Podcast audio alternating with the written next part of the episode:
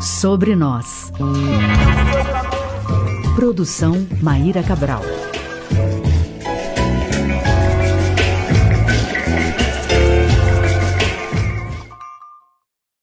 Eu trago do mundo escondido, do mundo à margem, que é onde eles põem as pessoas com necessidades especiais, onde eles põem as pessoas trans, transgêneros, travestis. Eu venho desse mundo à margem para mostrar algo, sabe?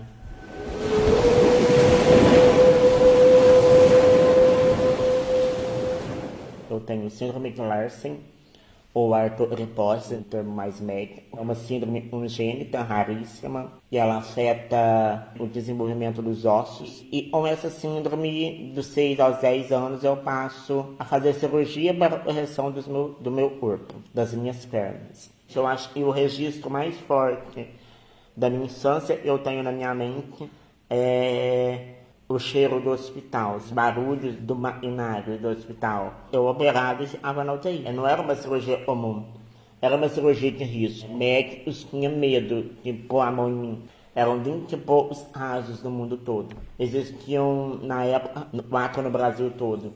Dentro do hospital, onde eu passei a minha infância, meu aniversário, Natal, Páscoa, é, meu quarto era todo enfeitado. A minha avó fez e tudo acha bonito. Só, e a minha família, ela tinha muito medo que eu não voltasse da cirurgia. Pra mim era como se eu dormisse e no instante acordasse. Pra eles eram 16 horas, 17 horas. Eu acho que a minha infância me preparou para uma coisa muito mais forte, eu viveria. Toda dor eu senti, todo desconforto eu senti, todo medo eu senti, eu passaria de novo para ser a pessoa eu sou hoje. A minha vida foi difícil? Depende do ponto de vista. Na idade eu estava, no momento mais difícil da minha vida, que foi a minha infância, eu estava pronta para enfrentar aquilo. Até chegar a um ponto eu decidi parar de operar, eu decidi parar de fazer o meu tratamento e falar, mano, eu estou satisfeita assim. Eu não preciso andar para me ser feliz, porque do meu jeito eu chegava em tal lugar. A minha mãe era dependente química, então ela não teve participação nesse processo. Poucas vezes eu vinha minha mãe. E hoje, é, minha mãe é a minha melhor amiga. É uma das minhas rivas inspiradoras. Minha mãe, minha tia, minha avó são pedacinhos da mulher eu sou hoje. Muita gente me pergunta sobre a minha transexualidade, se eu sofri com isso, se eu me senti desprotegida ao me assumir como mulher trans, é, eu falo e não.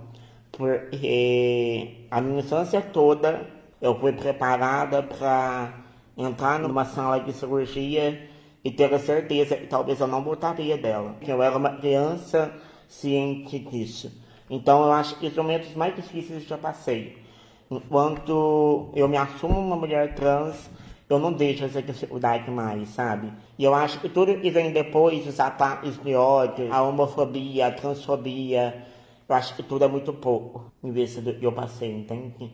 Eu sou muito mais forte nisso. Eu acho que vai precisar de muito mais, de muito mais, para tentar me atingir. Eu me achava um menino muito frágil, muito delicado. Eu me olhava no espelho e via um menino e precisava de atenção. Eu não tinha para em olhar e me, e me inspirar em alguém. Eu não tinha grupos de referências para eu pudesse olhar para eles e falar, olha, sou igual a eles. Então eu tive que me descobrir sozinha. Feito isso, eu me descobri um menino, me empoderei um menino e eu voltava no espelho super empoderado, seguro da minha imagem. E eu olhava no espelho que meu ouvido falava, saltava algo sabe? Faltava uma coisa para eu me sentisse completa e plena. E aí foi na mulher que eu descobri o que saltava em mim para me ser feliz. Hoje eu posso afirmar que me sinto segura e me sinto foda. É um passo difícil a ser dado. Mas eu acho que depois que a gente alcança é outra fase, sabe?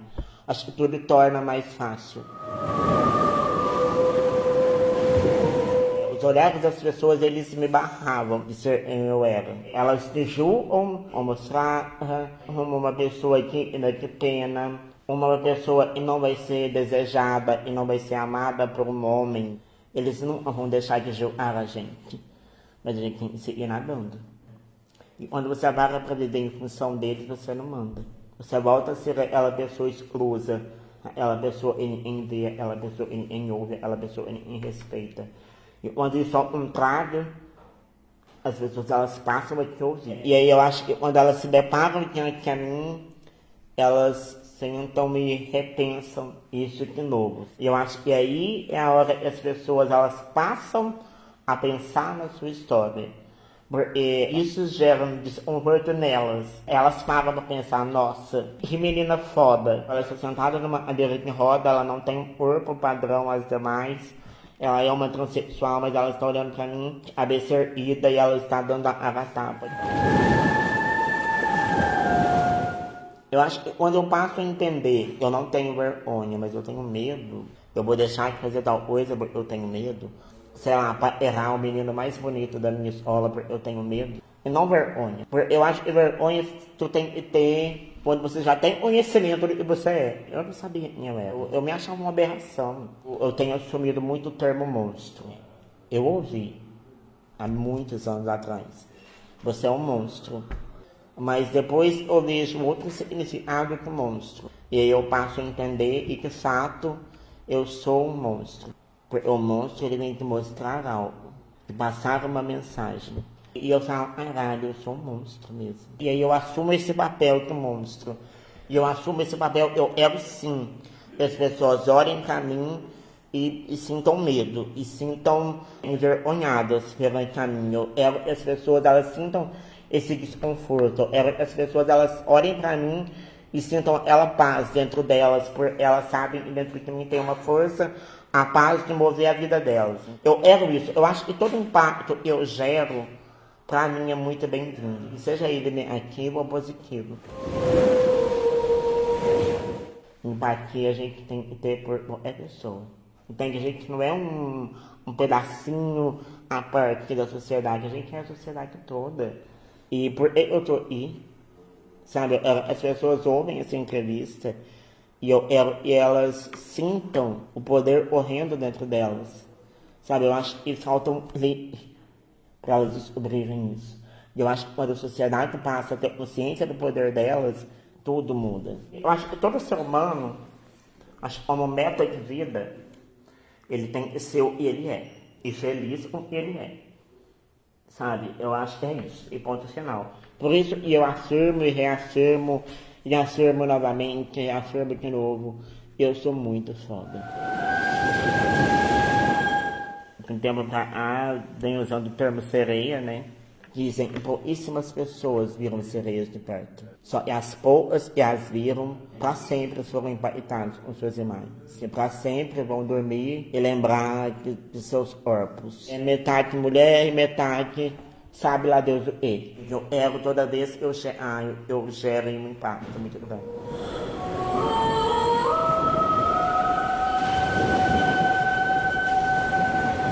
Meu nome é Leandro Duarte, tenho 22 anos, sou mecanidrista, fotógrafa, blogueira no Leandrinho Duarte por debaixo das águas, considerada lindamente como uma sereia, uma figura misteriosa, poderosa, linda, empoderadora. Eu acho que é para isso que eu tô aí. Eu tô aí para empoderar pessoas, eu tô aí para deixá-las cientes do seu poder. E eu espero muito mais. Eu quero muito mais.